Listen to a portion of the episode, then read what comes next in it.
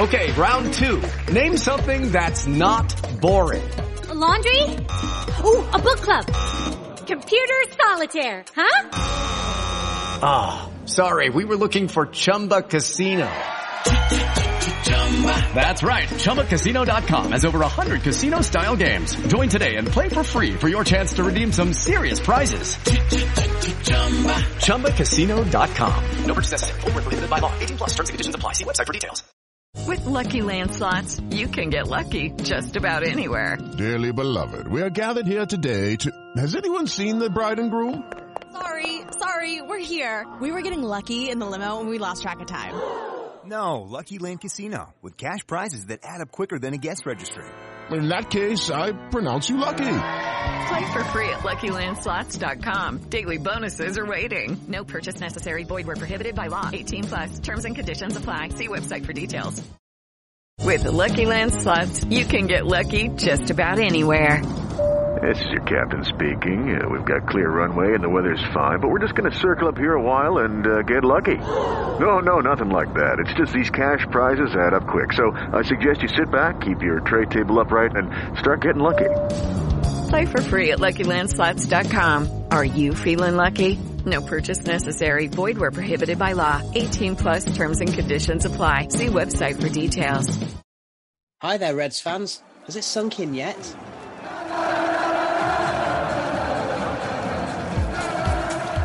Welcome to 1865, one of the top 40 football podcasts in the UK. Now, if you're new here, then welcome. And if you're an established listener, thank you for joining us once again for this Forest Ramble as we celebrate the Reds' promotion to the Premier League. Coming up in today's show, we have reflections on Sunday's big day out and the subsequent celebrations. We look ahead to Forest's forthcoming Premier League campaign. That sounds good, doesn't it? We've got interviews with City Ground Stadium announcer Mark Dennison and football journalist and Forest fan Nick Miller discussing why the media are so happy that Forest got promoted. Plus, we have a Forest quiz, Jeremy Davis's end of season sketch, and the views of the fans. All coming up in this edition of 1865, the Nottingham Forest podcast with me, Rich Ferraro. Right, let's say a big hello to Tom Newton. Morning. Greetings to Stephen Topless. Hello. And welcome to Premier League Baz. Hey. right. Um, before we get started, I want to say a big thank you to 1865 Dad, who who very generously passed up his chance to go to Wembley so that his two sons could go together. So, so Dad, thank you very much. I really appreciate it. And uh, Baz, you also have uh, is a memorable day for more than one reason for you. So, have you got anything you'd like to say to Mrs. Baz? well, yes. So it was actually my uh, wedding anniversary, nineteenth wedding anniversary.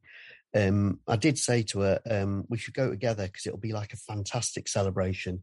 And she actually said, uh, "No, just go on your own." Um, although she did milk it for the entire week going going beforehand, uh, saying, um, I can't believe he's leaving me. And then my friend said, I can't believe I'm getting a beating on this day when Baz has abandoned you to go to Wembley.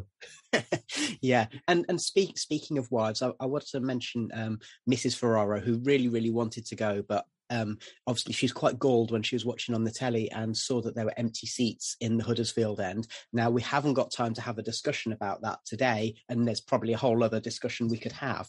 But um, yeah, uh, so what we want to do today is to celebrate and to reflect, but we don't want to rub it in for those people who weren't there. Now, Stephen, it would have been very easy for you to not be there because you hadn't planned this and you had quite the weekend, didn't you? I did. I was in Glasgow on a stag do on the weekend from the Friday through to the Sunday. Um, when all the stag arrangements were made, there was absolutely no chance that Forest were getting into the playoffs, let alone the final. So, absolutely no concerns there. But then getting through to the final meant that I had to find a way of getting to Glasgow from London in about five, six hours, which is nigh on impossible by road or by train. So I ended up flying at nine in the morning from Glasgow Airport to get down to Wembley in time. So I was picked up from Luton Airport on the minibus and on to Wembley. The best thing about it, actually, the flight from Glasgow, there were Forest fans on there in their Forest shirts getting ready to go down to Wembley, which I thought was great. But it was an incredible day. Thank you to the stag and the lads as well for giving me their blessing to to go to Wembley. They basically said to me, "You've got to be there. You can't miss it." So, thank you to them for for that. Um, I'd do it a million times over. It was incredible. Should be um, like a, a, British road movie, or have it John Candy on board. It's like um, it's all set up for a perfect film. it really is. so I do have to ask you as well, um, which was the better day, the Stag or Wembley? Wembley. Wembley. okay, your secret's no safe with us. No one else is listening to this. It's okay. Um, all right. So having having said that, it was quite the day. Let's get started because we do need to talk about this. Um, we did a match report on the day, which Baz and I recorded before, during, and after the game. But there is obviously an elephant in the room. And Tom, could or should Huddersfield have had at least one penalty? Yes, because the first one is one of them that went to VAR. The second one, Max Lowe, you can tell that he's got uh, match rustiness, having just come back from his injury, and he probably was unaware uh, with the Huddersfield player uh, behind him when ball got played in. He got wrong side of him, and um, he's clumsy at best but that didn't even go to a VAR. But over the season, we've had 11 or so Stonewall penalties turned down, and they do say over a season, and they do even themselves out. So I think we're fortunate, but uh, who cares? well, Baz, you had you had some thoughts on this. Yeah, yeah. So as Tom said, uh, that over the season they're supposed to even themselves out. All through this season, we've been saying it's supposed to even itself out, and it hasn't done. It hasn't done. It has. Well, it has now. And the other thing is, um, we had um, the Bournemouth away game. The, man- the, the referee actually came to the manager and apologised for effectively costing us automatic promotion. So we wouldn't have even have been at Wembley if we could have got that penalty and capitalised on it. So, so I think yeah, it has evened itself out this time. No, no consolation to Huddersfield fans, of course. Uh, Stephen, I mean, has just mentioned the, the Bournemouth match. Now, in a way, both Bournemouth and Huddersfield, there is a parallel, which is that although the ref's the man in charge, neither of those were necessarily the ref's fault because the ref has to make a call based upon what he sees and also the help he gets. So at Bournemouth, the linesman let him down. And for Huddersfield fans, it was the video assistant referee who who arguably made the wrong call. Yeah, it's it's it still comes down to that human decision on the day, doesn't it? Really, even if you're watching a video clip back. Um, yeah, feel for Huddersfield fans because if that was the other way round, we'd have been absolutely livid, especially after what's gone against us this season. So I understand their frustrations. I think the first one, you can see why that wasn't a penalty. The second one, yeah, should have been given as a penalty, in all honesty. Um, but like say, we've we've had so many of those not go for us this season if it means that the one in the final does and it's evened itself out, then so be it.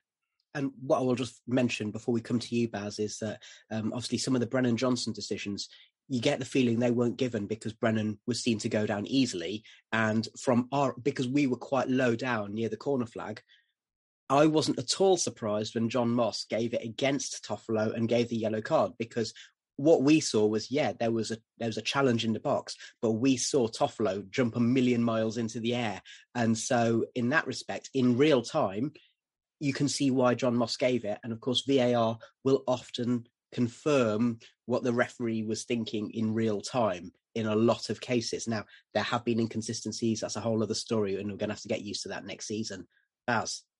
Um, one, well, one of my friends, a neutral, said, and, and, I'll just uh, point out, I've not watched it back because I refuse to uh, spoil, let daylight in on the magic. Um, but one of my friends who's a neutral said both of them, if you watch the replays of them and they're given against you, you wouldn't complain. But if you watch the replays of them and it was a different referee, you wouldn't be surprised that they're not given. So it's a 50 50, and it? It's just two 50 50s in quick succession. Mm. Um, and Tom, I mean, Jack Colback admitted that there was contact, but he'd felt that Harry Toffolo had instigated it. And what was quite telling was that even in real time, both Colback I mean, with the, the low challenge in on the day, I didn't really see what happened. I just saw that O'Brien went down. There wasn't a huge appeal, but both Colback and Lowe looked a little bit sheepish, didn't they? So maybe that tells the story. Yeah, it's the magnitude of the game, isn't it? It's like when things like that happen, you I was half expecting John Moss to point to the penalty spot on the first one, and I was very surprised but he's obviously closer to it than the second one. I just thought it was a bit of a coming together. Then I've seen on the replay where it was, clum- like I mentioned, it, uh, clumsy. But but yeah, like I says, we've been fortunate with it. But I, I was half expecting, if not one or whatever, that John must be pointed to the spot. So, mm-hmm. so yeah, and, and they did look sheepish because they know there was contact. As uh, just a quick point about John Moss. I live like a quarter of a mile from his shop, and apparently it's been done over. I've not seen it yet, but um, it's been done over apparently by probably assuming Huddersfield fans. But uh, that's not very nice for him uh, after his last ever game. But um, then again, I was like, I'm going to have to go around there if, if, if something goes wrong. So there you go. It's um, same Baz. It looks like you've got a new record collection behind you all of a sudden.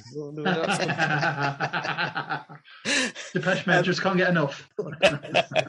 um, and uh, funnily enough, actually, apparently, uh, what what has also what I've also heard is uh, there've been a lot of Huddersfield fans who've been going on to Google reviews and giving him one star reviews, and then a lot of Forest fans giving him five star reviews. So, uh, I do have to say, the only Huddersfield fan I've had a long, in depth chat with uh, it was my trainer at the gym, and he was very, very gracious and just said we didn't even expect to be there, so next season we'll go again. Yeah, and this is what I was going to come on to, which was there was a magnanimous reaction from most of the Huddersfield fans who I've who I've come into contact with, and uh, we got in touch with our friend Brady Frost at the Huddersfield Fans podcast, and he takes that chance. And understandably, Brady didn't fancy coming on to chat to us, but he did send me a message and he just said, To be honest, I didn't think either was a definite penalty when I was in the ground. It was when I came out after the game I'd realised what had happened. But even then, we didn't really create much. And I think Carlos got his selection wrong, to be honest. Um, but Stephen, even then, we would have been aggrieved in Huddersfield fans' shoes, wouldn't we? Yeah, definitely. With a chance like that, penalties not being given, we've we've been on the receiving end of that so many times this season, and it's it's been galling enough. So if that would have happened in the playoff final, yeah, that would have been. Um, it would have left you wondering what might have been a little bit. Um, even though on the balance of play, we did edge it and we deserve to win. Yeah, you, you do look at those moments and think, oh, okay, we've we've just come down on the right side of a decision there, and yeah, I'm not complaining. Just very, very briefly, Tom, as our conspiracy theory correspondent, um, Carlos Corberán was very also magnanimous on the day, and he just said, "Look, we didn't we didn't do enough in the final third." So he did ask questions about VAR, but he didn't dwell on it. Um, although there was a report said suggesting that Huddersfield are going to write to find out about why VAR was implemented or not implemented in the way it was. And of course, there's a few, there's a handful of people who are kind of moaning and grumbling and saying that they were robbed. Have you got anything to say about that? Uh, all I've got to say is that if you're going to play in a final, try and have a shot on target, and they didn't. Oh, Samba's oh. Ouch. Samba, Samba's not had a save to make, so um, so uh, first and foremost, it's their fault on the day that they didn't create enough to. They didn't even pepper the goal, did they? Even when Samba was injured, they didn't have a shot on target. So, so basically, it's it's their own fault really that they've not done enough in the final to uh, beat us. Okay, and if uh, if any Huddersfield fans are listening, then Tom's address is one two three Let's Avenue. Okay, um, let's talk about preparing for the Premier League. Now, Stephen, what did you make of Evangelos Marinakis' comments on Monday at the Council House? Uh, interesting comments and very encouraging. Um, it doesn't sound like he wants to settle for 17th place in survival. He wants to try and establish Forest now in the Premier League, and I suppose it is. It's an opportunity to to try and establish and and properly draw a line under the last 23 years of mediocrity in, in the Championship and League One. It's the real chance now to take the club forward. And I always felt this, that while we were in the championship, we were always a bit hamstrung. We couldn't, obviously, because of FFP, we couldn't invest loads of money in the squad, but you've always got that ceiling. If you get into the Premier League, there's a chance that you can break through, establish, follow the path of Wolves, Leicester, etc. Maybe have a bit of European football if you if you can push on uh, push on high enough. So I'm yeah excited to see what comes next, and it's encouraging that he'll be willing to to invest and, and give Steve Cooper the backing he needs to to try and keep Forest in the Premier League. Uh, Tom, on that subject, I mean, Marinakis basically said, you know, there's going to be 100 plus million coming in just for being in the, you know, TV money and all of that kind of stuff. He's saying that's not going to be enough. We're going to need to spend more. So I'm guessing that that's a division between having to spend maybe 50 to 70 million on the playing squad, but then also maybe the same again on the infrastructure around the club, press facilities, um, other kinds of hospitality opportunities. There's the new stand, which is still being being put on hold by the three councils who are involved. So it's going to have to be spending big, but spending big in a way that doesn't create problems if the worst happens and we come back down again. Yeah, and I think he's because he's obviously got experience at Olympiacos, so he knows how to keep a team near the top, and he knows that. The thing is that we haven't been in the Premier League for 23 years, and you've got clubs like Norwich and Fulham who have been in the Premier League come down, so they've had that money to obviously um, with the infrastructure and, and all of that. But I, th- I, think with it, it's I think it's not a matter of squandering it. It's like spending it wisely. And I think Marinakis has been um, had like one hand tied behind his back because of FFP, and that all goes out the window now. So he's got his wealth from his um, business uh, interest to actually put the money into Forest infrastructure, facilities, playing staff, and I think I think we we have got a good chance of actually establishing Forest as a Premier League team um, in the 21st century. We've never had that opportunity because the Premier League since what 99 when was last in it's chalk and cheese, it's worlds apart. It's on a global scale now, where back then your local millionaire could run a football club. Millionaires aren't enough in the Premier League anymore. It's got to be a billionaire. And with Marinakis's um, and his staff's backing, I think we will. He's got a great opportunity of establishing Forest in the Premier League. Yeah, I mean, last time Forest in the Premier League, we were the we were run by Irving Scholar and Nigel Wray, and um, you know it's it's a different, it's a completely different scale now. And on that thing of scale, one of the things that Colin Fray mentioned during the week was that you know on a match day you might have half a dozen to a dozen people in the press room at Forest on a match day in the Championship, and apparently you can expect like sixty to seventy in a Premier League match because of all the all the people coming, the national press, international press. If it's a if you're playing Tottenham, for example, there'll be loads of Korean press wanting to report on Son Heung-min, all of those kinds of things. So it's completely different scale. Baz, you wanted to jump in. Yeah, so as I said um, earlier, so I live what a quarter of a mile from John Moss's shop, so in Leeds, and so I've witnessed Leeds' ascent under Bielsa and the outpouring of grief this season as Bielsa left. And I think there's so many similarities between us and Leeds a couple of years ago. So we've got this manager who's got a very strong idea about how the team should play. We've got this connection between the city and the manager, and the, city and the team. That this manager has brought us back this level of belief that has been lacking for years, years. But m- more importantly, we play with a very, very small squad where every single player basically plays the same role every single game. And what happened with Leeds is when they went up, that had them flying because no one was used to it and no one knew how to deal with it. And in their second season, it, they got found out and Bielsa wasn't prepared to change. And I can see something very, very similar happening to us. And the question is, will Cooper be able to deal with that second season? I, I mean, obviously, I'm presuming we stay up there, but I can see us doing really, really well in our first season up. Yeah, and uh, I mean, on that topic, I think uh, you, we've seen we've seen it with Leeds, we've seen it with Brentford. First season, actually, in some ways, is is less difficult. Tom, you wanted to to jump in. Yeah, if you look at Bielsa, he's quite he's had quite a long career. So he's probably like stubborn in terms of this is how I'm going to play and I'm not going to change. But if you look at Steve Cooper and where he's been, Swansea um, within the England setup, he's been Liverpool um, youth team, sorry, youth academy manager.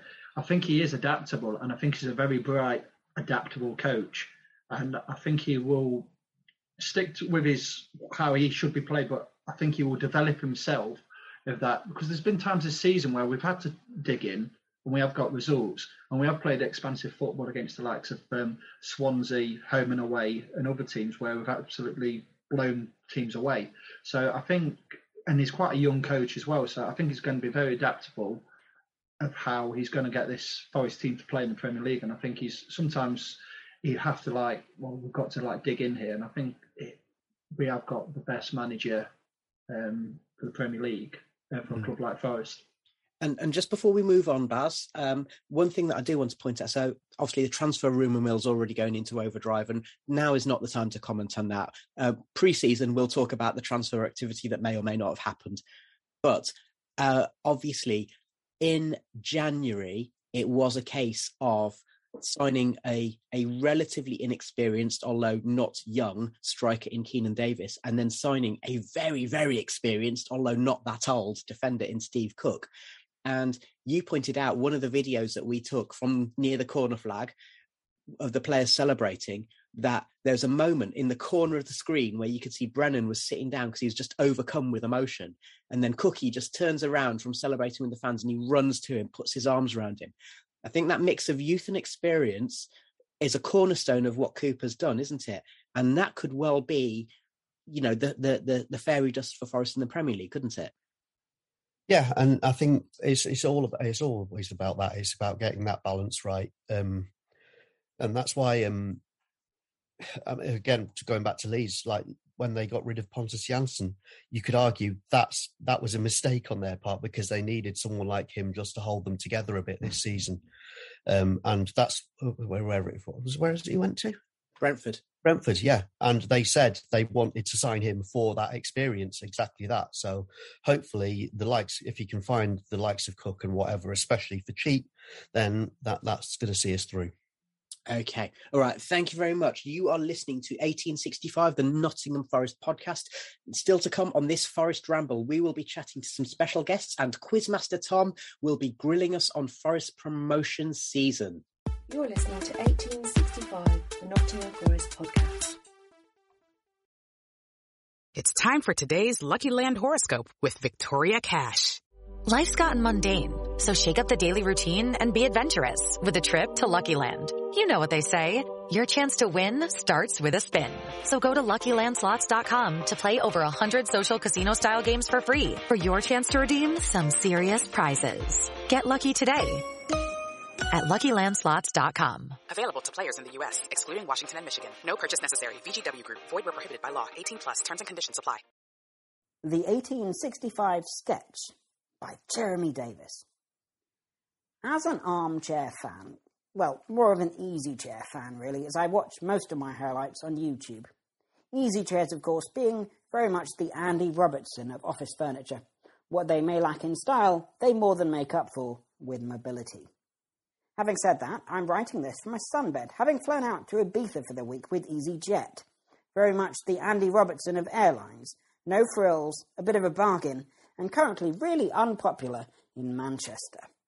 But anyway, as an easy chair fan, it can sometimes be hard to avoid feeling slightly left out when the manager is praising the fans for being the 12th man. But as this unique season approached its final act, I decided I was going to get involved even if it were only to attempt to tune in and send good vibes. Being a southern based correspondent without a Sky subscription, this has actually taken quite a bit of effort and investment, so I feel like I've done my bit. Firstly, for that incredible second leg against Sheffield United, which clashed with training for my son's under 11s team, which I coach. As it turned out, the kids ended up having a match that went to penalties, and my son's team won, so in hindsight, it was a good omen. Not being a particularly superstitious type, I always find it's easier to spot omens in retrospect, much like people who claim that the UK's vaccine rollout was a benefit of Brexit, and about as credible. Tuesday also happens to be an evening when I have to cook dinner for the family, so one way or another, I knew that even with a Sky Sports subscription, Like a Luton Town season ticket holder, I was unlikely to see much actual football. So I resolved to follow the match on the radio, lulled by romantic memories of the excitement of following radio commentaries in the golden age of Alan Green, when every time the ball got within 40 yards of either goal, Greeny's voice would rise an octave or two, and every hopeful punt out of defence prompted levels of excitement worthy of Maradona's second goal against England in 86, or if Stuart Hall was commentating, worthy of him being let into the family enclosure at half time. And I'd forgotten that listening to your own team on the radio is horrible. It was further complicated by the fact that I can't get BBC Radio Nottingham in my region, and Five Live were covering some piddling little game from the top of the Premier League involving Liverpool. So I had to listen on Talksport, which may not be behind a paywall, but was shielded by what might be called an ad wall. Now, I've got no objection in principle to commercial radio stations carrying advertising. We've all got to make a living after all. But it's not what you want when you're trying to tune in to live coverage of your football club's most important match for 19 years. When I first logged on to the Talksport website, it was 1 0 to Forest. By the time I'd sat through ads for more cars than I will ever buy, Sheffield United were ahead on the night. Extra time was so stressful that by the time it got to penalties, I literally shut myself in a darkened room. The big day at Wembley promised a different sort of challenge, given the aforementioned trip to the island of Dance, which was coincidentally the name of the nightclub where my wife and I first kissed more than 25 years ago, when Frank Clark was still managing Forest, John Major was still Prime Minister, and the only conspiracy theory Matt Le Tissier was kept awake at night by was why he didn't get picked for England.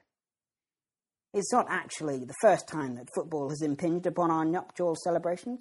Or uh, should that be the other way round? The day after our wedding was the 2nd of June 2002, coinciding with England's first match of the 2002 World Cup. Being in the Far East, of course, kick-off times were early in the morning in the UK, and England's clash with Sweden began as we were getting ready for a latish breakfast. For those that may not recall, England took an early lead through Sol Campbell, a footballer who, if sport and politics really did mix, would surely have been a right winger.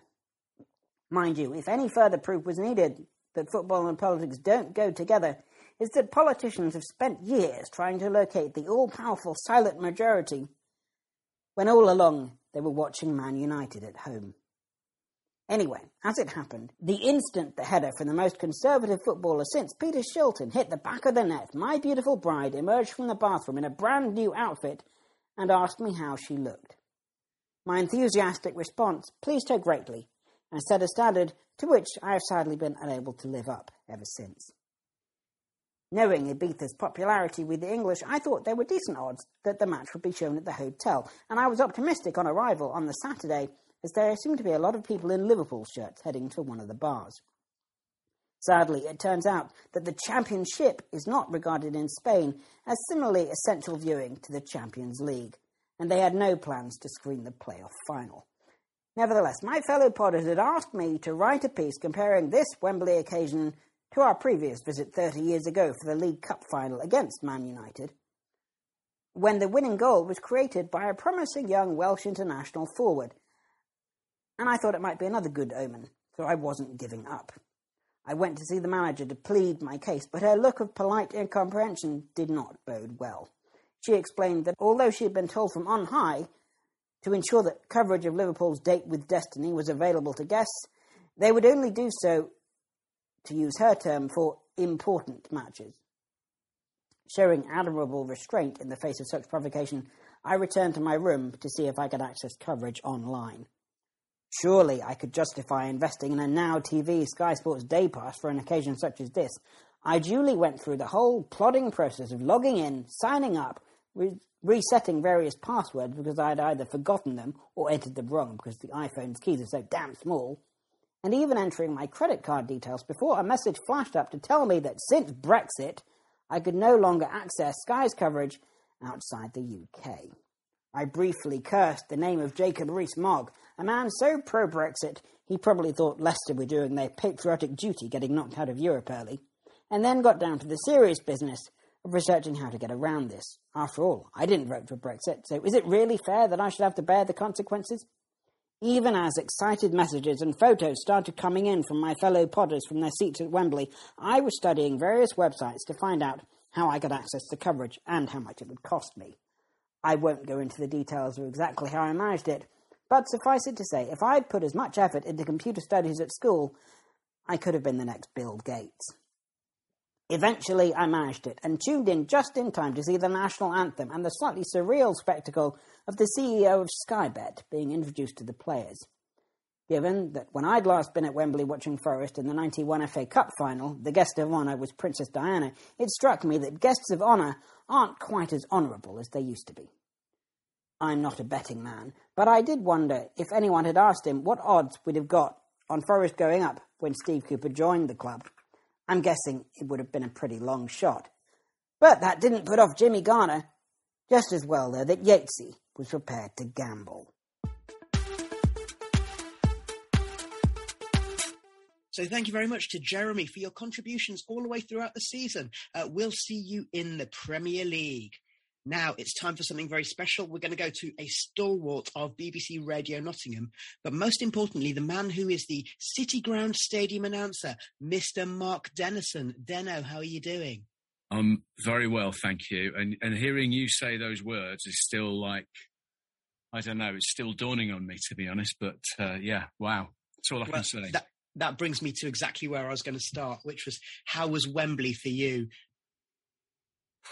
Um, it, was it was immense. I mean, um, yeah, I, I, mean, basically, the story with with that is that um, years ago, and I hate to, well, we can talk about it now because there's no jinx, is there? Um, years ago with Yeovil uh, and the playoffs, then we know what happened. But basically, I was put on standby then to to go to Wembley and to you know, um, I remember Mark Arthur at the time saying, look. Um, we get to Wembley, the deal is that they get the announcer on from each team and you do a little bit. And I was thinking, wow, that sounds really exciting. Then we know what happened, and that was a long time ago. Um, and then when we knew we were in the playoffs after the Sheffield United uh, semi final, um, all of a sudden I started thinking about, oh yeah, there's that thing at Wembley again, and I hadn't it hadn't crossed my mind before before that, and uh, I mean it's just the whole day was just incredible and a blur, and definitely, definitely a real not just career but life highlight. Oh, that's that's wonderful to hear. And be honest with me, were you nervous before that day? Oh, I was bricking it. Abs- I was absolutely yeah. Um, yeah, I'm not going to lie. Was it your choice to wear a suit and tie, or was it someone else's? My choice. Yeah. Well, oh yeah, you look you look the part. If you if you if you can't dress up for one of the biggest days of your of your career, then when can you? I guess. Well, that's it. Yeah. Thank you. Okay, going back to the City Ground, um, your job as stadium announcer, you you have been doing it for a long time, um, but just thinking about over the last few years, uh, it must feel very different doing it now to compared to the years BC before Cooper. BC, I love that. Um, yeah, it does, and it's almost like a chicken and egg thing. So, yeah, my job is to yeah do the teams and to kind of build, build help build the atmosphere along with everything else going on musically and on the screens. But let's be honest, during the dark days, you know, there's only so much building up you can do before the crowd start thinking. We all know you're not. We're not really building up to very much, are we? Um, so you've got to play quite a. There's a delicate kind of balance to be struck there. Whereas since um, October last year, and certainly since the turn of the calendar year, it's just been so different, and everyone could see what massive progress there was. I, I think, I mean, I can't speak for everyone, but it was just, it felt like something was brewing. And of course, just very quickly, uh, you were also uh, broadcasting for Radio Nottingham from the council house, and you've shared with us that you were you did a lot of it lying on your belly next to a speaker, um, which is a really dignified. One day Wembley, the next day lying on your belly underneath and behind a balcony. It's yeah. I, I mean, again, yeah. Yesterday was it was all a blur. So we knew that um, uh, the the team and the um, the um, backroom staff and management. I, to be honest, I didn't know that everyone was going to be there from from Forest, but to to see and hear the owner was was quite amazing because I thought his speech was really really interesting. It was just amazing, and you could see what it meant to players and um, all the coaching staff and the people from behind the scenes. And I think that's that's the thing for me. There are an awful lot of people that you know um, often go under the radar, and it's it's their day as well. I just want to finish off by uh, talking about talking about not you actually, but one of your colleagues. So you obviously got to have your big day out at Wembley, but but the ever modest Colin Fray, he Hmm. finally got to commentate on his beloved Reds at the National Stadium, and he's going to do so in the Premier League next year. Now, obviously, he's he's we know him as our commentator. You know him as a colleague as well. Um, have you got any words for the legend that is Colin Fray? Yes, I do. Colin is just such a lovely guy. Um, as you said, he is modest. He, you know, as a commentator, he he he's actually he manages to keep things. And I know, obviously, when Forest score, yeah, that's that's off off the scale. But he has a calmness about him. He has um, that professional kind of steel. Um, I saw him on Sunday at Wembley beforehand. We shared a bit of a moment then. We we definitely shared a moment yesterday at the council house actually, um, and uh, I know how much this means to him as well. And and he was was up there obviously uh, yesterday doing all the introductions to the players and the staff and. Um, he's just having the, the time of his life, and it could not happen to a nicer guy. And I genuinely mean that. He's, um, you know, local radio quite often doesn't get the um, the recognition it deserves. But um, Col- Colin is getting it uh, now. He's sharing in this limelight, and, and rightly so.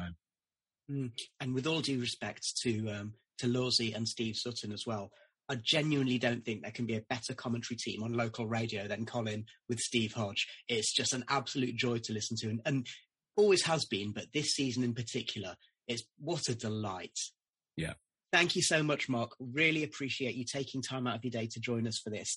Um, now, let's hear from some fans. In a minute, we're going to hear from a couple of diehard Reds. But first of all, let's hear from a championship expert. Hi guys, Elliot Jackson here from the Championship Chat podcast. Wow, what a season Nottingham Forest have had. From a, a neutral's perspective and, and, a podcast that loves to cover the division as a whole, they've been a breath for fresh air and certainly in the, the top two teams of the division since Steve Cooper came into the job. What what a job he has done at the City Ground after taking charge with Forest having one point from seven games. The way that he's managed to in, install a new belief, revitalise players, and, and really turn around the fortunes of, of the entire club really has been brilliant to cover and watch as, as neutrals of the division. You only have to look at some of the players he's, he's helped to develop, some of the signings he's made, likes of Ryan Yates, uh, Brennan Johnson, who've come on leaps and bounds this season, Jed Spence. I think under Chris Hughton, one of the, the criticisms we levelled at him was when he left the club that how many of the players that he had inherited or brought into the club, how many of those had he actually improved? And when you go through the Forest 1 to 11 that played at Wembley and, and previous to that as well, I think you can almost make a case that Steve Cooper's improved every single one of those. And that is probably one of the most impressive attributes that you can uh, give and review of a manager. Keinan Davis has been fantastic. He's someone we've loved to watch. Obviously, the story behind Brennan Johnson. Uh, Joe Worrell's been fantastic, and I thought his interview post Wembley was absolutely fantastic as well. Local lad coming through the ranks. James Garner's added a bit of quality in the central midfield, brilliant set piece deliveries, calm and composure on the ball. And Ryan Yates, you know, not always a fan's favourite at Nottingham Forest, I think it's fair to say, but the way he's worked probably harder than most to, to improve and, and earn his stripes at championship level, and he'll be a Premier League player next season. And I think few would argue that he doesn't deserve that based on on this season. So it's been brilliant watching Nottingham Forest. They'll need additions in the summer, uh, left wing back replacements for the lone players like Garner and Davis if they can't get them back. But there's no reason under Steve Cooper why this team can't go from strength to strength. Um, I think that with the right recruitment and given the, the recent record since Murphy came into the club and, and Steve Cooper as well, I think there's no reason to doubt that they would waste money as they have done in previous years. I think that Forest can can really take the Premier League by storm and have a really good fist of staying up, and I would back them to do that. And under Steve Cooper, they've got a manager that has passed every challenge that he's been given, so no reason to believe he won't be able to do that. It's a shame we won't get to cover you next season on the podcast, but nonetheless, it's been a brilliant season covering Nottingham Forest. Thank you very much, Elliot. And in the nicest possible way, it'll be lovely not having to talk to you again next season. Now, we're going to have a chat with a Forest fan and football journalist, Mr. Nick Miller. Hello, Nick. Thanks for joining us again. Hello, no problem. How yeah, it's been a it's been a while since we've spoken to you, and we'll come back to that a little bit Mm. later on. But um, you were at Wembley on Sunday. Um, look, we're of similar vintage. You're a little bit younger than me, but was this the greatest day of your life as a Forest fan? Uh, yeah, I mean, uh, uh, without without any question, it's just the, the, the time building up to it. The the kind of I don't you, you don't want to be too kind of well. I was at Doncaster in you know 2007, so I deserve this. But you know, I think we'd all done the hard yards for this. We just you know we'd done we'd done our time and uh, we'd built up enough uh, sort of years of disappointment and um, and frustration to make this, you know, one of the well, yeah, as, as you say, the, the, the the sweetest moment of of my for a supporting life. Christ, yeah. I mean, at the final whistle, uh, so my seat was uh, in the row immediately behind my mum and dad, um, who, as I said, I've been going with for, for 30, Four years now, almost. And uh, at the final whistle, I just uh, first thing I did was kind of try and clamber down over the seats to to get so I could stand with them. Mm. Gave them a big hug and just burst into tears. That that kind of moment at the final whistle, where yeah. or and as you say, the half an hour, forty five minutes afterwards was you know, yeah, was and, incredible and also it's really, really important that the the the fans have been acknowledged by the manager and the players, and and particularly the Nottingham-based players who've been through the ringer. You know, the the Worrells and the Yateses who've, who've taken pelters and they've been there. And as, as said in his uh, Sky interview, we were shit. So, so that uh, it, it was, and and Forest. I I still believe. Okay, a lot went wrong under Sabri, but I still believe that the fans not being there was part of that. It not go, you know, not going well. So just to move on from there, um, put your journalist hat on for just one second, please, Nick. Um, there have been accusations from elsewhere, including Huddersfield fans, that there's been a bit of a media bias towards Forest. I think Bournemouth fans might have said the same um, in the latter part of the season. That, that kind of people referring to the romanticism of the past under under Clark in the 90s and Clough in the 80s, 70s, 80s, and 90s. Um, so, have your fellow journalists been particularly nice to you in the last few months? And do you think people are genuinely pleased to see Forest get promoted? Yeah, I mean, particularly as uh, as um, a lot of the the, the more um, uh, what, I said like the info, more influential journalists and editors are of our age, so they remember Forest. You know, if they don't remember the real glory days, then they remember, as you say, Clark and Collymore and Bohinen and all, on that team going into Europe. And Forest are very much viewed as a top flight club in all but name for a certain generation, which and they are the generation that kind of um, you know makes all the decisions in the media. Uh, so there, I suppose there is that. I- I, think the, the simple answer to whether there is a there has been a bias towards Forest. There has, I think. I mean, without wishing to feel the paranoia of these people, there has been. I think it's a team that um, has not been in the top flight for 23 years. It, it, I, I got up against a team who've been in the Premier League in the last four or five years. So, and you know, it's much more interesting than Bournemouth or you know Fulham getting automatically promoted. It would have been more interesting than Sheffield United getting promoted, and so journalists tend to be biased towards good stories rather than you know in particular particular teams. Yeah, and just lastly uh, for today, and, and thank you once again for joining us, Nick. Um, now we do. I did say we'd come back to this. Uh, I think the last time we spoke to you was the morning after Ashton Gate. Was that the turning point of the season? it's always kind of difficult to well it's, it's always very easy i should say to like retrospectively apply the you know undue significance to games like that but it, it did that there was something there that um you just felt yeah there's something different here there's something different about it, it was almost it was not almost not quite so much how that Forest scored two goals in injury time but it was more the way that they kind of approached that. They didn't panic in that game. They didn't like, you know, didn't stick Scott McKenna up front and just start launching it, which you know, you know, even the best teams do that. Um, they just kept playing. There, there, was tactical changes. There were three substitutions. All the substitu- all three substitutes were involved in the the, the um, second goal, but they they kept playing as as they had been. Mm, yeah, and and of course, I guess there was a certain romanticism about that. Like the fact it's happening in pouring rain, wearing yeah. the high vis kit with Taylor wearing pink hair and pink boots, and, and, the celebrations and everything. So, so I can understand that. Thank you very much, Nick Miller. Now let's hear from a couple more Reds fans with their thoughts on this season. I'm not sure I have the words to adequately describe this season. From the pit of despair after seven games to end the season where and how we did is bonkers my heart really does go out to Chris Hughton, yet another manager that on paper was exactly what we needed, but who just couldn't deliver. I do hope he goes on to find success elsewhere. I really do. But he just wasn't right for us. I treated Steve Cooper's announcement and arrival the same way I treat every new manager's announcement and arrival at Forest. I wish them well, I keep my fingers crossed, and then I wait to see what they're going to deliver. And the point at which I realised something different was happening was the away game at Bristol. Lyle Taylor, with his trademark cocky little strut up to take a penalty, buried it in the back of the net. And instead of celebrating, ran, got the ball, ran straight back to the centre circle. We went again and scored again. And I don't think I've ever seen Forest do that before.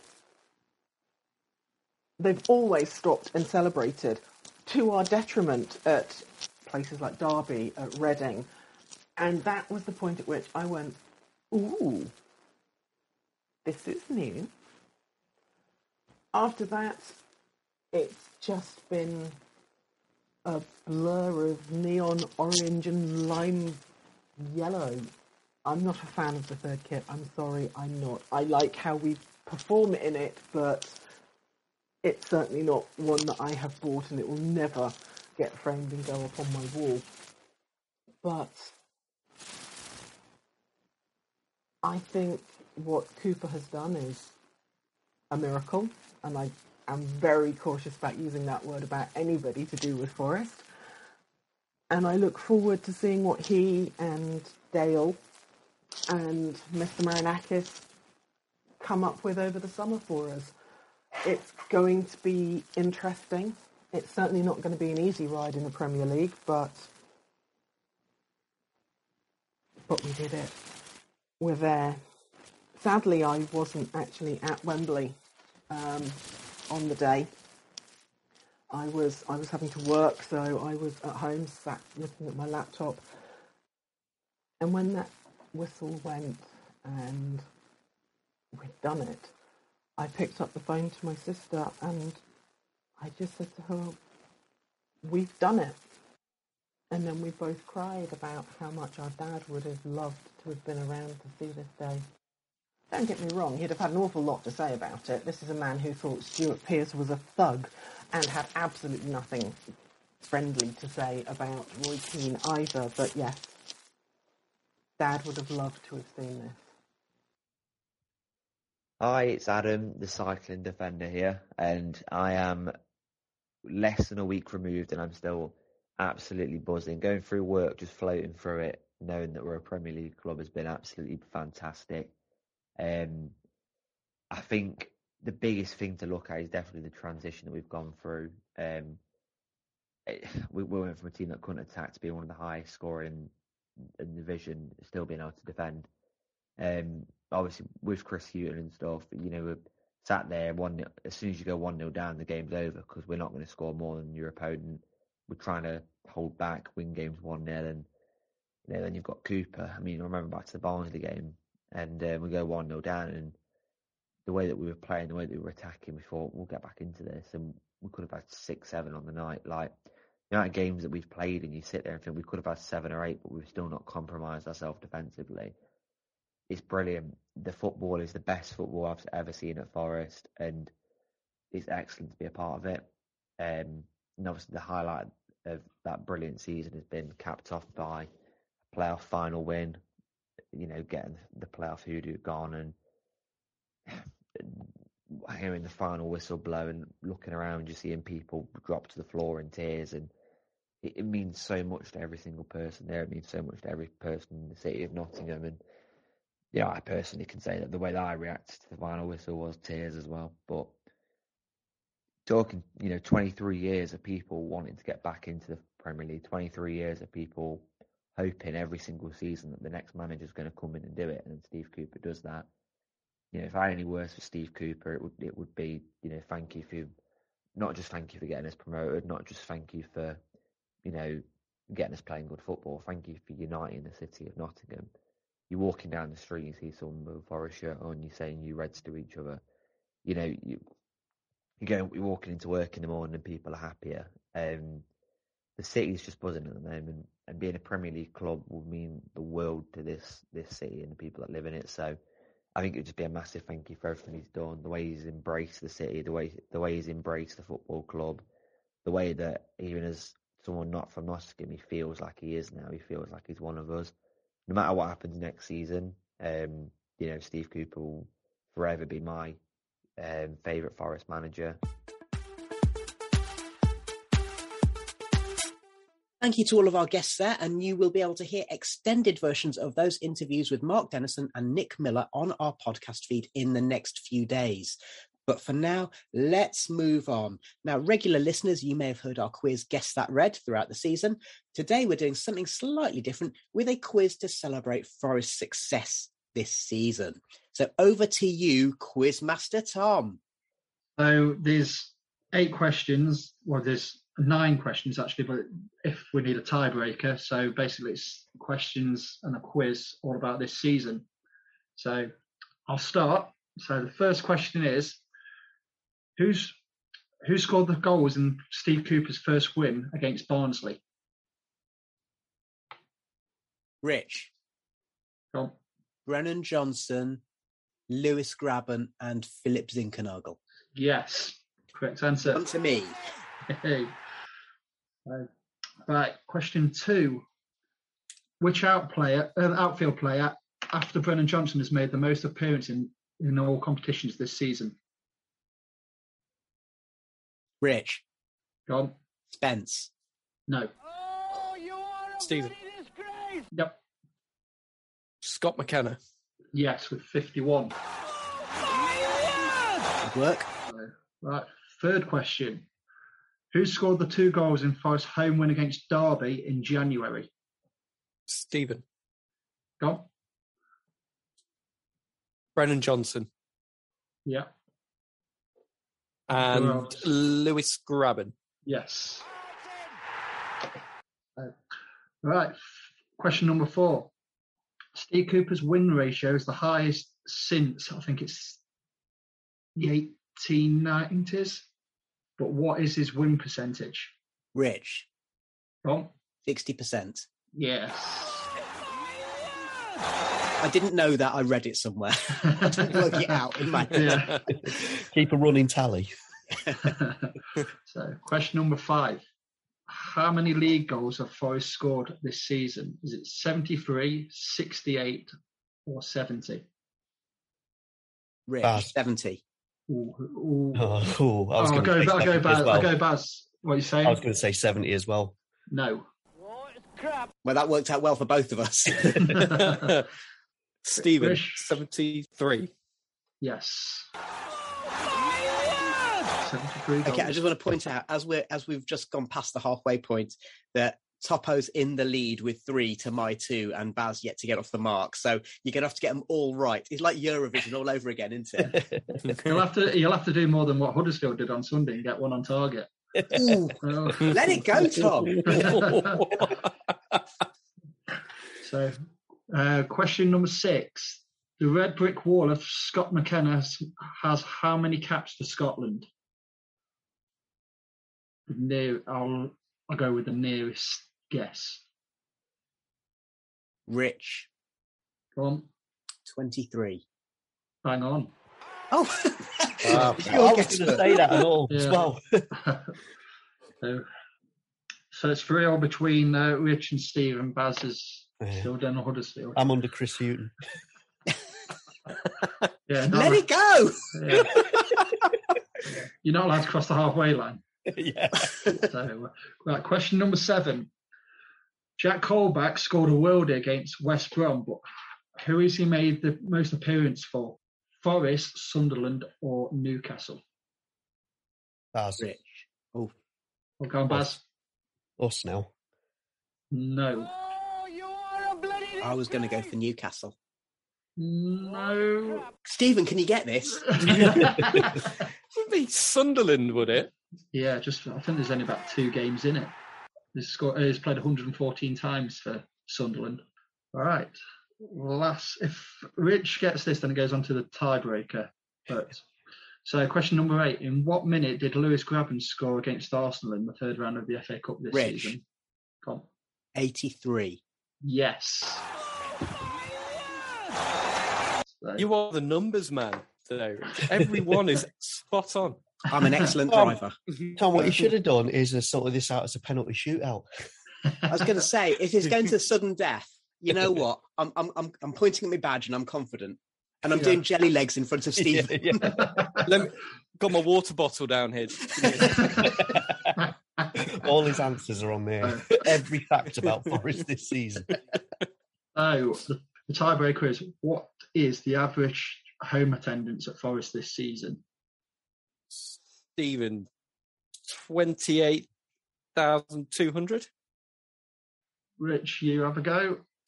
I'm not going to tell you. 28,300. What did you say, Stephen? 28,200. You've got it. Uh, 27,094 was the correct answer. So Steve wins. Well done. So, yeah, big well done to Stephen Topless for being the champion in a season of victories. And thank you very much to Quizmaster Tom for putting that together. Now, the quiz fun isn't over there because we might just have a quiz along those lines coming up soon, but focusing upon the time between Forest not being in the Premier League and going back to the Premier League. So keep an eye on your feeds for this.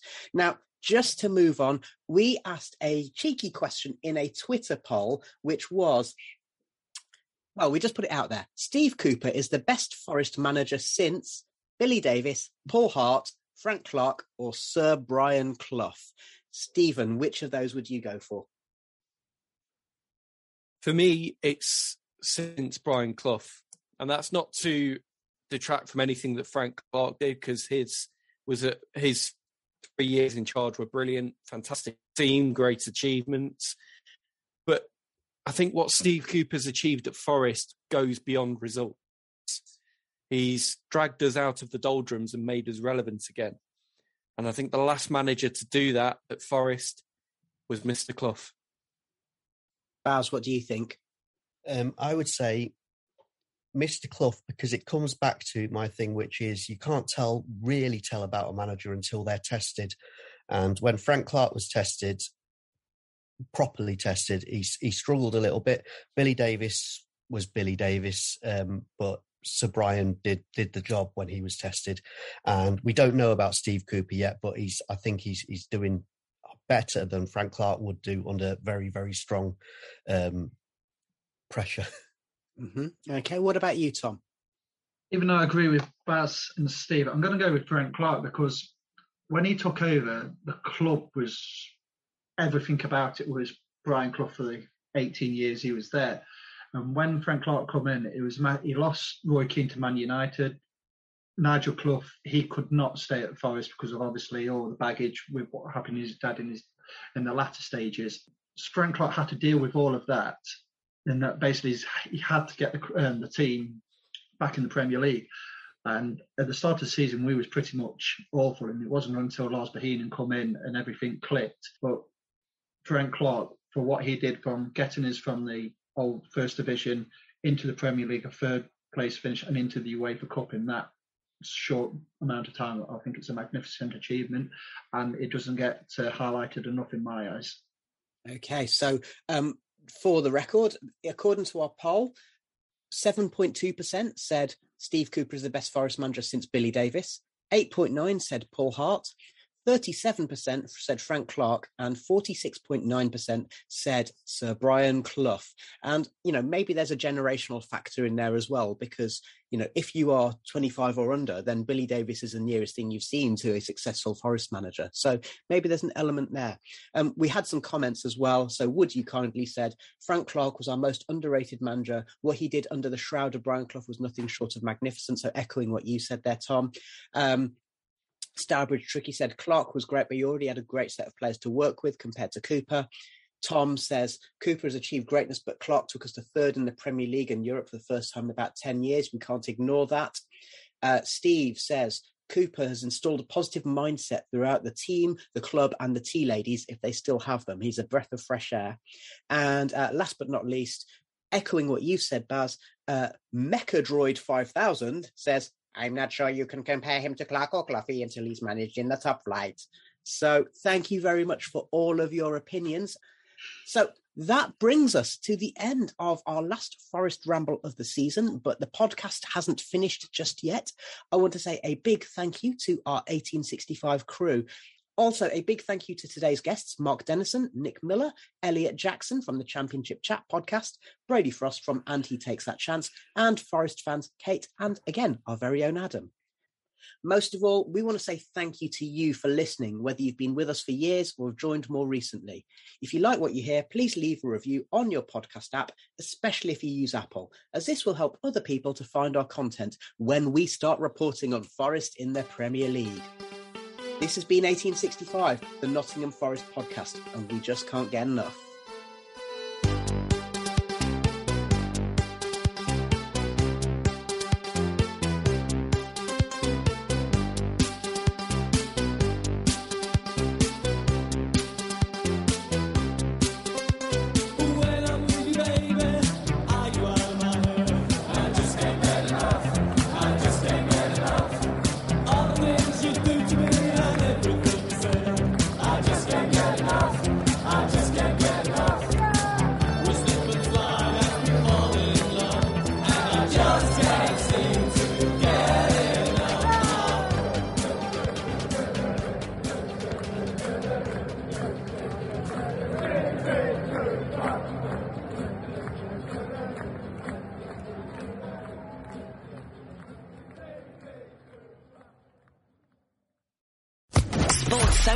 Podcast Network.